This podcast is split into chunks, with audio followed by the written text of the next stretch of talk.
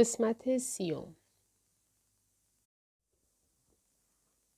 سولومون در پایان حرفهایش گفت همانطور که در ابتدای برنامه عرض کردم جیمز استیمسون و بنیانگذاران کشور ما کشوری عظیم را در رویاهای خودشان می‌دیدند که سرزمین روشنایی خواهد شد. اعتقاد دارم که امروز می توانند سر بلند کنند و مغرور باشند. نهاد استیمسونین بزرگشان که به عنوان نماد علم و دانش در قلب آمریکا سرپا ایستاده احترامی است زنده و سرپا و در حال کار به رویای بنیانگذاران ما از آمریکا کشوری که بر اساس اصول دانش و حکمت و علم تأسیس شد. سولومون اسلایت را خاموش کرد و بعد تشویقی پرشور را نصیب خود کرد. چراغها روشن شدند و همراه با آنها دهها دست به نشانه سوال بالا رفتند. سولومون به پسری ریزندام و سرخمو در وسط سالن اشاره کرد. پسر که حیرت زده می نمود گفت آقای سولومون گفتید بنیانگذاران ما از سرکوب مذهبی اروپا فرار کردند تا کشوری را بر اساس توسعه علمی در اینجا تأسیس کنند. درست؟ اما من تصور می کردم آباء بنیانگذار مردانی بسیار مذهبی بودند که آمریکا را به عنوان کشوری مسیحی تأسیس کردند. سولومون لبخند زد. دوستان من، حرفای مرا اشتباه برداشت نکنید. آباء بنیانگذار عمیقا مذهبی بودند. اما دئیست بودند. یعنی انسانهایی که به خدا اعتقاد داشتند. اما به شیوهی جهان شمول و با فکر باز. تنها آرمان مذهبی که پیش کشیدند آزادی مذهبی بود. میکروفون را از روی تریبون برداشت و لبه سن آمد. بنیانگذاران رویایی از آرمان شهر روشن و روحانی را در سر داشتند که در آن آزادی اندیشه و تحصیل توده های مردم و پیشرفت علمی جای خرافات تاریخ گذشته را بگیرد. دختر بلوندی از انتها دستش را بالا آورد. بله. دختر موبایلش را بالا آورد و گفت قربان اسم شما را آنلاین سرچ کردم و ویکیپدیا نوشته که شما یکی از فراماسونرهای عالی رتبه هستید. سولومون حلقه ماسونیش را بالا گرفت. می توانستم مصرف اینترنتت را کمتر کنم. دانشجوها خندیدند. دختر که مردد شده بود ادامه داد. بله خب شما الان اشاره کردید به خرافات تاریخ گذشته و به نظر من اگر کسی مسئول ترویج خرافات تاریخ گذشته باشد ماسون ها هستند. سولومون بیواهمه به نظر می رسید. چطور؟ خب من خیلی چیزها از فراماسونری شنیدم و می‌دانم که شما عقاید و مراسم های باستانی عجیب زیادی دارید. این مقاله اینترنتی حتی می‌گوید که شماها به قدرت یک جور حکمت باستانی و جادویی اعتقاد دارید که انسانها را تا قلمرو ایزدها بالا می‌برد. همه سرشان را برگرداندند و طوری دختر را نگاه کردند که انگار زده به سرش. سولومون گفت راستش حق با ایشان است. بچه ها که چشمشان از تعجب گشاد شده بود سر برگرداندند و جلو را نگاه کردند. سولومون لبخندی تحویل داد و از دختر پرسید هیچ حکمت ویکیایی دیگری در مورد این دانش جادویی می‌گوید؟ دختر حالا دیگر کمی عصبی به نظر می رسید. اما شروع کرد مطلب وبسایت را خواندن. برای اطمینان از اینکه این حکمت قدرتمند به دست ناشایستگان نمیافتد فرزانگان قدیم آن دانش را به زبان رمز نوشتند و حقیقت توانمندش را در زبانی استعاری از نماد و استوره و تمثیل پنهان کردند. تا به امروز این حکمت رمزی شده در اطراف ما وجود دارد و در اساتیر ما و هنر ما و متون خفیه ما از اعثار مختلف به رمز نوشته شده. متاسفانه انسان مدرن تواناییش را در رمزگشایی از این شبکه پیچیده نمادگرایی از دست داده و حقیقت عظیم مفقود شده. سولومون منتظر ماند. فقط همین؟ دختر در صندلیاش جابجا شد. راستش کمی دیگر هم هست. امیدوار بودم. لطفا بخوانید. دختر مردد به نظر می رسید. اما گلویش را صاف کرد و ادامه داد. طبق افسانه فرزانگانی که اسرار باستانی را مدتها قبل رمز نویسی کردند نوعی کلید را به جا گذاشتند. رمز عبوری که ممکن است برای گشودن قفل اسرار مخفی به کار برود. این رمز عبور جادویی به نام Verbum Significatium مشهور است که می تواند تاریکی را کنار بزند و قفل اسرار باستانی را بگشاید و آن را برای درک همه انسانها آماده کند. سولومون مشتاقانه لبخندی زد. آها بله Verbum Significatium لحظه ای به فضای خالی خیره شد و بعد چشمانش را دوباره به دختر بلوند دوخت. این کلمه شگفتانگیز حالا کجاست؟ دختر که نگران می نمود حالا آشکارا آرزو می کرد کاش سخنران مهمانشان را سوال پیچ نکرده بود. خواندنش را تمام کرد. افسانه می‌گوید Verbum Significatium در اعماق زمین پنهان است و صبورانه منتظر لحظه خطیر در تاریخ است. لحظه ای که بشر دیگر بدون حقیقت و آگاهی و حکمت اعثار زنده نخواهد ماند. در این تقاطع ظلمانی انسان سرانجام کلمه را هویدا خواهد کرد و طلایهدار عصر جدید و شگفتانگیزی از روشنایی خواهد شد. دختر موبایلش را خاموش کرد و سر جایش نشست. پس از سکوتی طولانی دانشجوی دیگری دستش را بالا برد. آقای سولومون شما که واقعا به این حرفها اعتقاد ندارید. سولومون لبخند زد. چرا نداشته باشم؟ اساتیر ما سنتی دراز مدت از کلماتی دارند که بصیرت و قدرت‌های خداگونه با خود میآورند.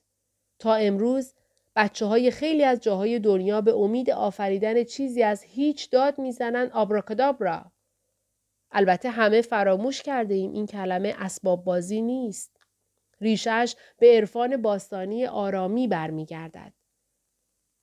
آوراکادابرا که یعنی می‌گویم و می آفرینم. سکوت.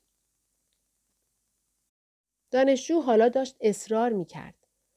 اما قربان قطعا نمی شود باور کرد که یک کلمه این وربوم سیگنیفیکاتیوم هر چه که هست قدرت دارد که حکمت باستانی را رمزگشایی کند و روشنایی جهانی بیاورد. چهره پیتر سولومون چیزی نشان نمی‌داد. عقاید خودم را لازم نیست اینجا بگویم.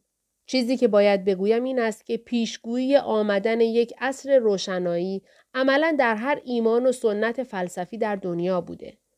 هندوها می‌گویند عصر کریته، طالبین ها می‌گویند عصر دلو، کلیمی ها آمدن مسیح را می‌گویند، تئوسوفیست ها می‌گویند عصر جدید، کیهان شناس ها می‌گویند همگرایی هارمونیک و تاریخ دقیق هم برایش می‌دهند. یک نفر داد زد 21 دسامبر 2012 بله و تاریخی هم هست که به نحو اعصاب خورد کنی نزدیک است. البته اگر به ریاضیات مایه ها اعتقاد داشته باشید. لنگدان آرام خندید از اینکه یادش آمد ده سال قبل سولومون به درستی موج فعلی برنامه های تلویزیونی را پیش بینی کرده بود که می‌گفتند سال 2012 پایان جهان است. سولومون گفت از بحث زمانبندی که بگذریم به نظرم خیلی عجیب است که در طول تاریخ تمام فلسفه های متمایز بشر بر سر یک چیز توافق داشتند. اینکه روشنی عظیمی در راه است. در هر فرهنگی، در هر عصری و در هر گوشه از دنیا رویای انسان بر یک مفهوم یکسان متمرکز بود. عروج آتی انسان. دگردیسی قریب الوقوع ذهن انسانی ما به تمام قوه های حقیقیش. لبخندی زد و ادامه داد. چه چیزی می تواند این همزمانی و همسانی عقاید را توضیح بدهد؟ صدای آرام از میان جمعیت گفت حقیقت. سلمان سر چرخاند. کی گفت؟ دستی که بالا رفت مال پسر ریزندام آسیایی تباری بود که چهره ملایمش نشان می‌داد یا نپالیست یا تبتی. شاید یک حقیقت جهانی در روح همه ثبت شده. شاید همه ما داستانی را درون خودمان مخفی کرده ایم. مثل یک عدد ثابت در دی ای همه. شاید این حقیقت جمعی و اشتراکی دلیل شباهت همه داستانهایمان است. سلومون با لبخندی بر لب انگشتهایش را در هم گره کرد و معدبانه در برابر پسر سرخم کرد. متشکرم. همه ساکت بودند. سلومون دوباره رو به تالار گفت حقیقت حقیقت قدرت دارد و اگر ما همه به سمت ایده مشترک کشیده می شویم شاید به این دلیل باشد که آن ایده ها حقیقی هستند. در عمق وجود ما نوشته شده اند. و وقتی حقیقت را میشنویم حتی اگر درکش نکنیم احساس می کنیم حقیقت در ما تنین انداز می شود. خرد ناخداگاه ما را تکان می دهد. شاید حقیقت را یاد نمی‌گیریم بلکه حقیقت را بازخانی می کنیم. بازشناسی می کنیم. بازیابی می کنیم. انگار که قبلا هم در وجود ما بوده. سکوت مطلق در تالار برقرار بود. سولومون اجازه داد لحظاتی طولانی این سکوت برقرار بماند و بعد آرام گفت در آخر به شما اختار کنم که افشای این حقیقت آسان نیست.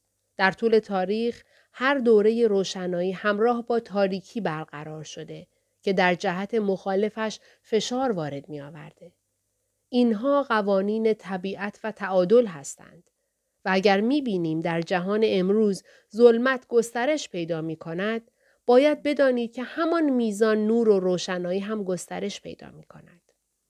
ما در آستانه یک دوره عظیم روشنایی هستیم و همه ما، همه شما این سعادت را دارید که در این لحظه مهم و خطیر تاریخ زندگی کنید. از بین تمام انسانهایی که تا به حال زندگی کرده اند، در تمام اعثار تاریخ ما در فاصله کوتاهی از زمان هستیم که در طی آن شاید رونسانس قایی انسان رخ بدهد. بعد از چند هزار ظلمت بالاخره می بینیم علوم ما، ذهنهای ما و حتی مذاهب ما حقیقت را معلوم می کنند. درست وقتی نزدیک بود جمعیت صمیمانه سلومون را تشویق کند او دستش را بالا آورد تا همه سکوت کنند. بعد مستقیما با دست به دختر بلند و ستیزجوی موبایلدار در انتهای سالن اشاره کرد. خانم، می‌دانم من و شما چندان سر چیزی توافق نکردیم. اما می‌خواهم از شما تشکر کنم. شور شما عامل تسریع کننده مهمی در وقوع تغییرات است. ظلمت از بیعاطفگی و بیعلاقگی تغذیه می شود و ایمان قدرتمندترین پادزهر ما در برابرش است. باز هم درباره ایمانت مطالعه کن. باز هم کتاب مقدس بخوان. بعد لبخند زد. به خصوص صفحات آخرش را. دختر پرسید آخر و زمان؟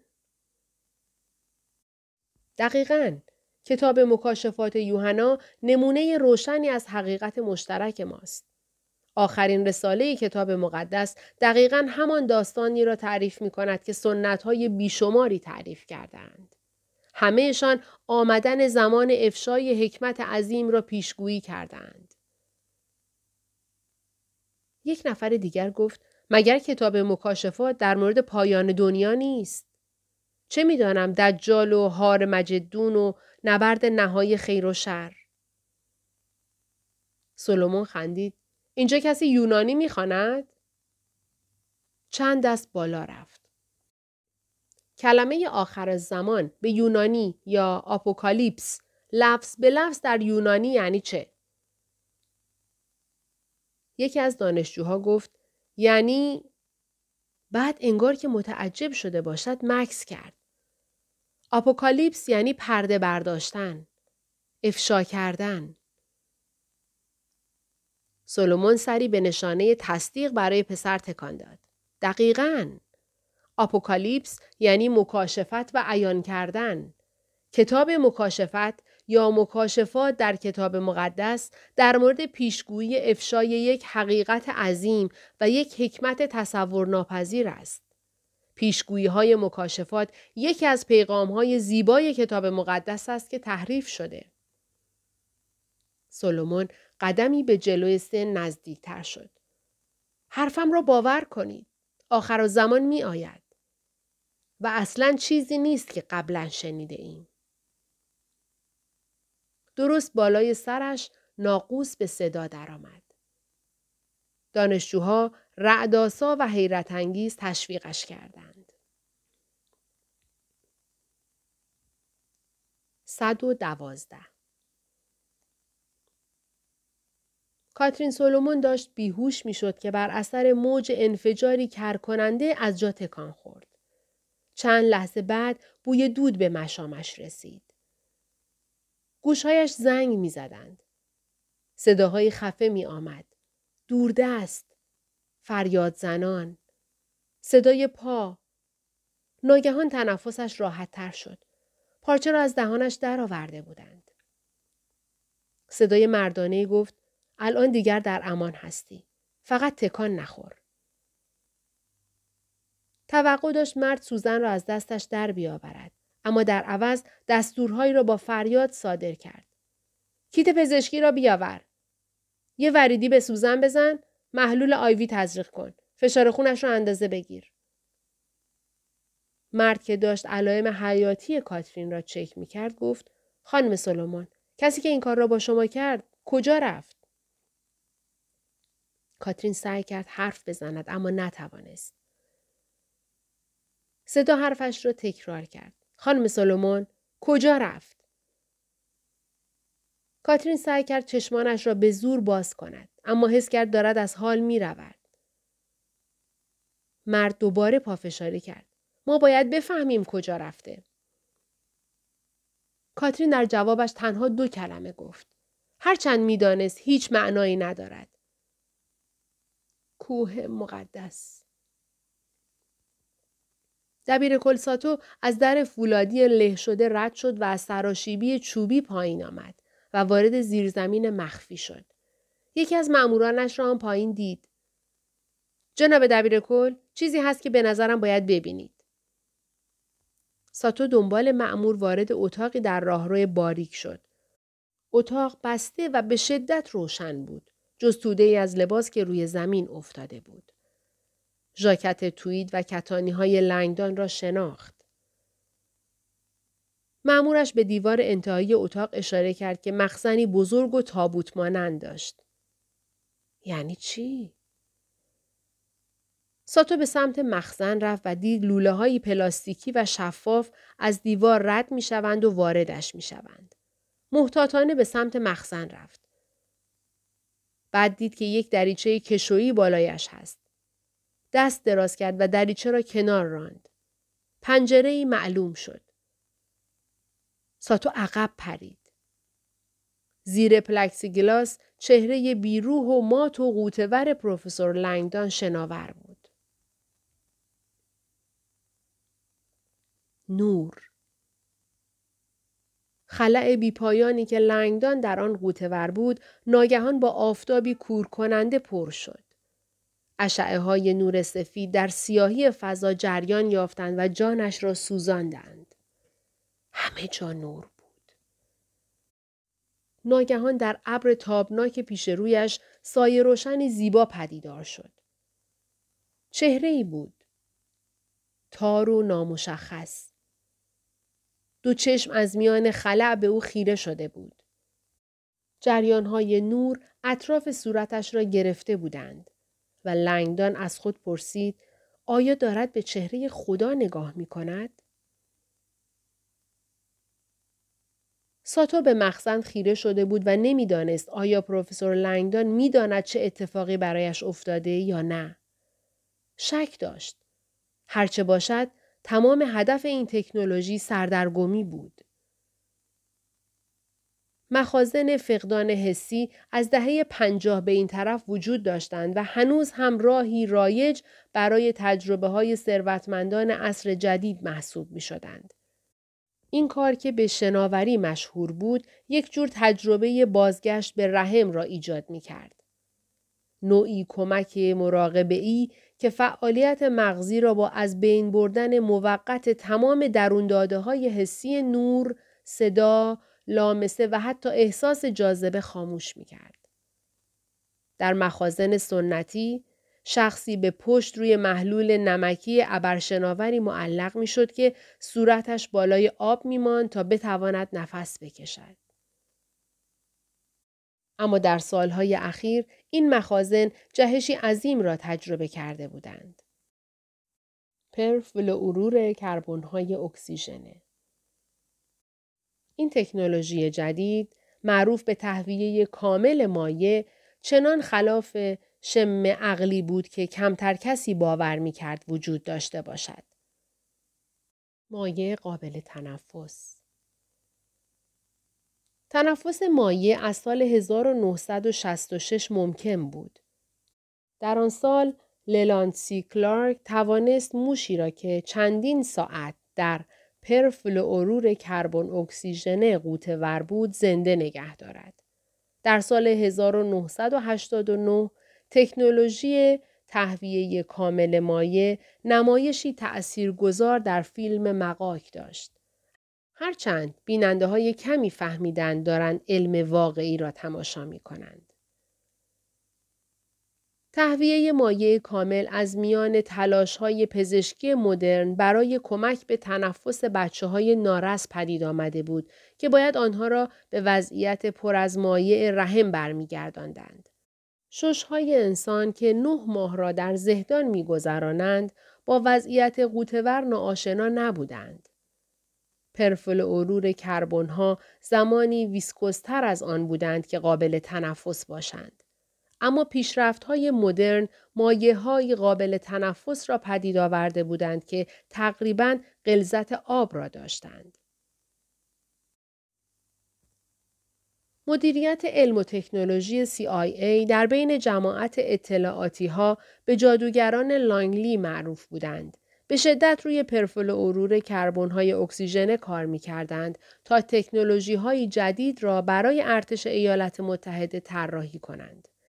تیم های غواصی ممتاز اعماق اقیانوس در نیروی دریایی متوجه شده بودند که مایع قابل تنفس اکسیژن بیشتر از heliox یا trimix رایج توانایی قواسی در اعماق را به آنها می دهند بدون اینکه خطر بیماری های ناشی از فشار بالا را داشته باشند.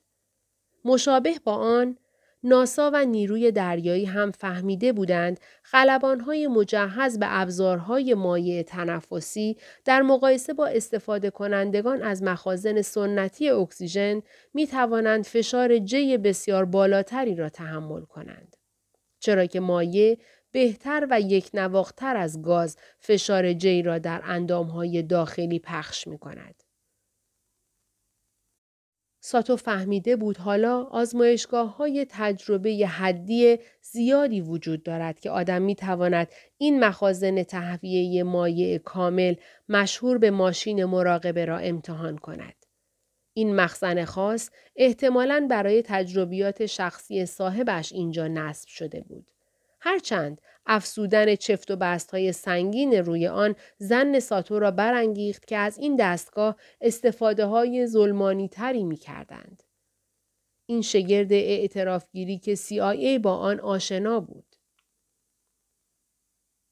شگرد اعترافگیری مشهور غرق شدن در آب خیلی مؤثر بود چرا که قربانی به راستی باور می کرد دارد غرق می شود. ساتو از چندین عملیات سری خبر داشت که در آنها از این مخازن فقدان حسی استفاده می کردند تا توهم ترس تا میزان بسیار بالاتری تقویت شود. قربانی که در مایع تنفسی قوطه ور می شد عملا غرق می شد. ترس ناشی از تجربه غرق شدن معمولا باعث می شد قربانی متوجه نشود مایعی که دارد فرو می دهد اندکی ویسکوستر از آب است. مایه که به درون ششهایشان جاری می‌شد اغلب از ترس بیهوش می شدند و بعد در حالت غایی حبس انفرادی بیدار می شدند. های بیهسی موضعی و مواد فلج کننده و مواد توهمزا را هم گاهی با مایع گرم اکسیژن ترکیب می کردند تا این حس را در زندانی تقویت کنند که کاملا از بدنش جدا شده. وقتی ذهنش دستورات حرکتی به دست و پاهایش میفرستاد هیچ اتفاقی نمیافتاد. حالت مرده بودن خود بسیار ترسناک بود. اما سردرگمی و گیجی حقیقی در زمان فرایند تولد دوباره پدید می آمد. هنگام این فرایند نور شدید و سرمایه هوا و صدای کرکننده دست به دست هم می‌دادند و اثری دردناک و جراحتی سخت روی ذهن فرد میگذاشتند. بعد از چند تولد دوباره و غرق شدن دوباره زندانی چنان پریشان می‌شد که دیگر نمی‌دانست زنده است یا مرده. و تقریبا هر چیزی را که بازجو می‌خواست می‌گفت. ساتو نمی‌دانست آیا منتظر تیم پزشکی بماند تا لنگدان را بیرون بیاورند یا نه. اما می‌دانست وقت ندارد. باید بفهمم چه می‌داند. گفت لامپ ها را خاموش کنید و یک پتو برایم بیاورید. آفتاب کور کننده ناپدید شد. چهره هم ناپدید شد. سیاهی برگشت. اما لنگدان حالا نجواهایی دوردست را میشنید که در آن سالهای نوری فضای توهی پژواک داشتند. صداهایی خفه و محو. کلمات نامشخص. بعد لرزه هایی پدید آمد. انگار نزدیک بود دنیا از هم بشکافد. بعد آن اتفاق افتاد. ناگهان دنیا دو نیم شد. شکافی عظیم در خلع دهان باز کرد. انگار که خود فضا از هم گسیخته بشود مهی خاکستری از میان دریچه پایین ریخت و لنگدان نوری ترسناک را دید. دستانی بدون بدن ناگهان به سمت او دراز شدند و بدنش را گرفتند و سعی کردند از این دنیا بیرون بیاورندش. نه. سعی کرد با آنها بجنگد. اما دستی نداشت. مچی هم نداشت.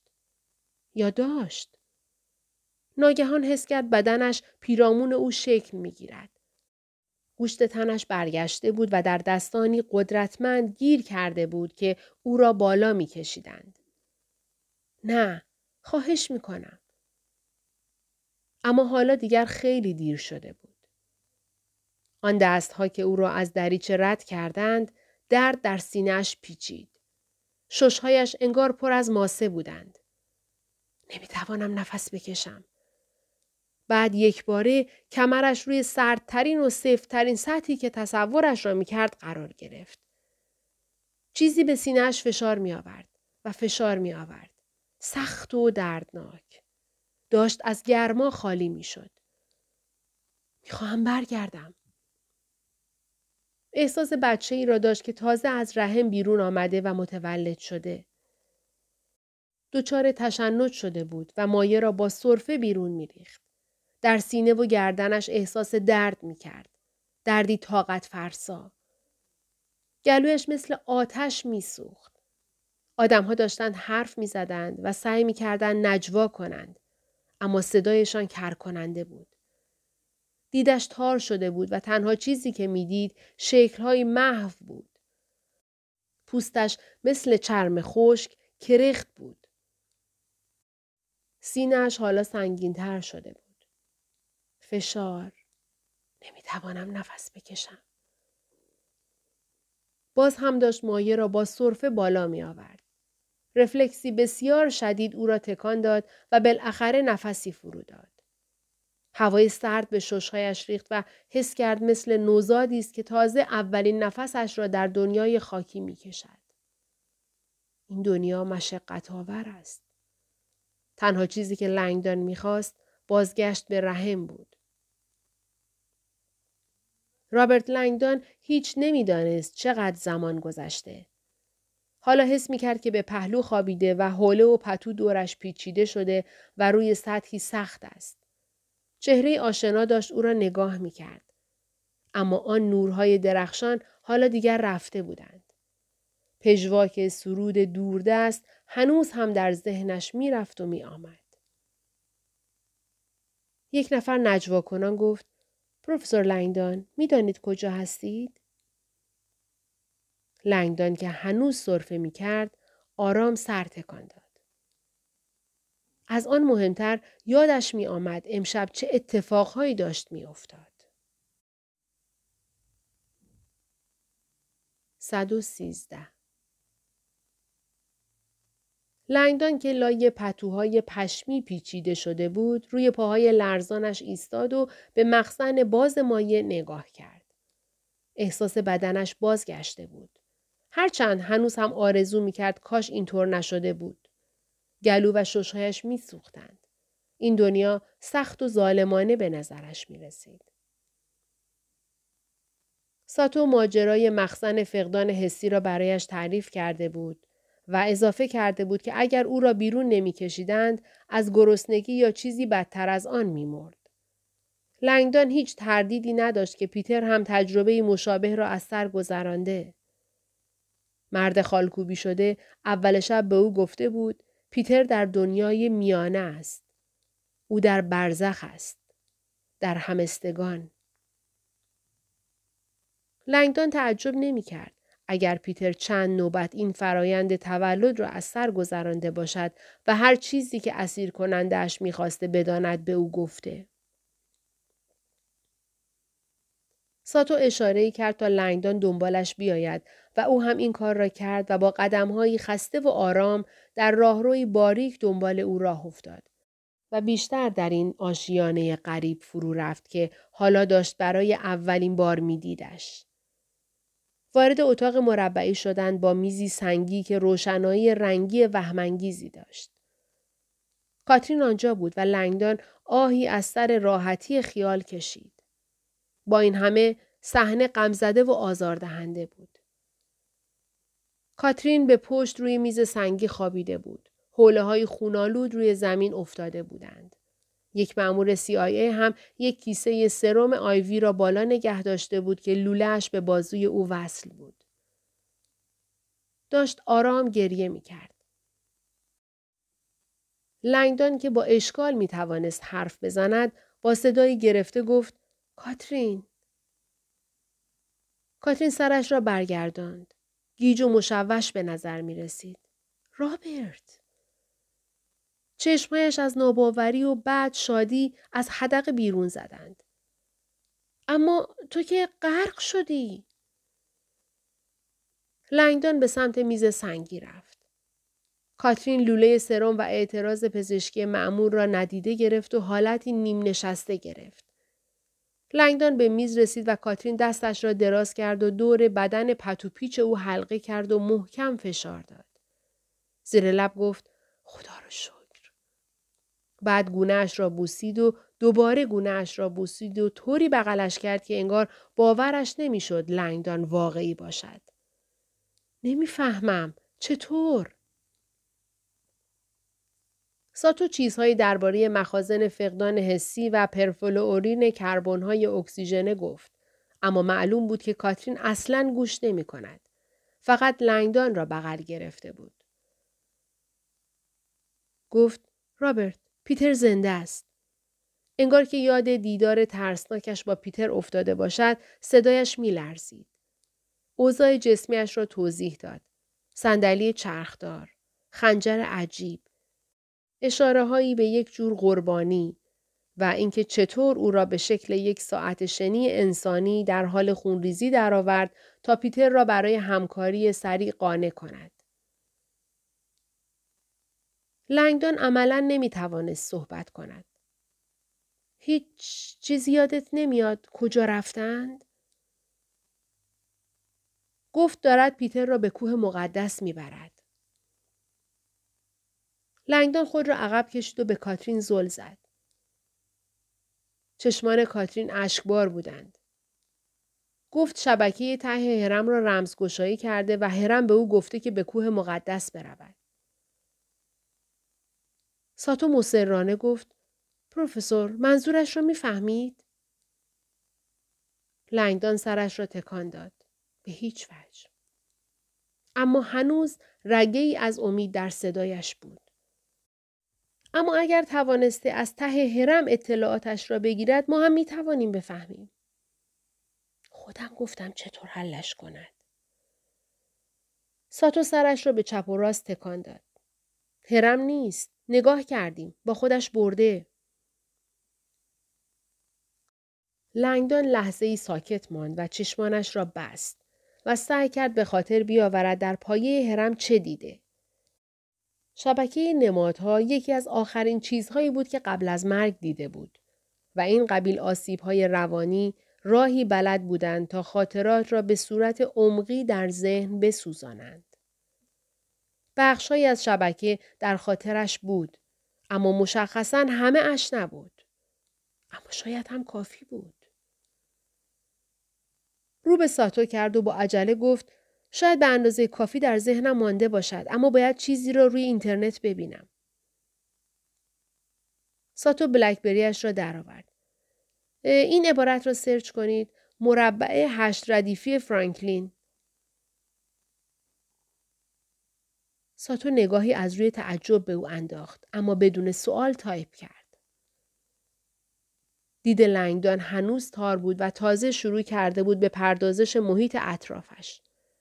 متوجه شد میز سنگی که به آن تکیه داده بودند پوشیده از لکه های خون بود و دیوار سمت راست کاملا پوشیده از صفحات متن و عکس و طراحی و نقشه و تار عظیمی از ریسمان هایی که آنها را به هم ارتباط می‌داد. لنگدان که هنوز پتوها را دور خودش چنگ زده بود به سمت آن کلاژ عجیب رفت. روی دیوار مجموعه غریب از اطلاعات پونس شده بود.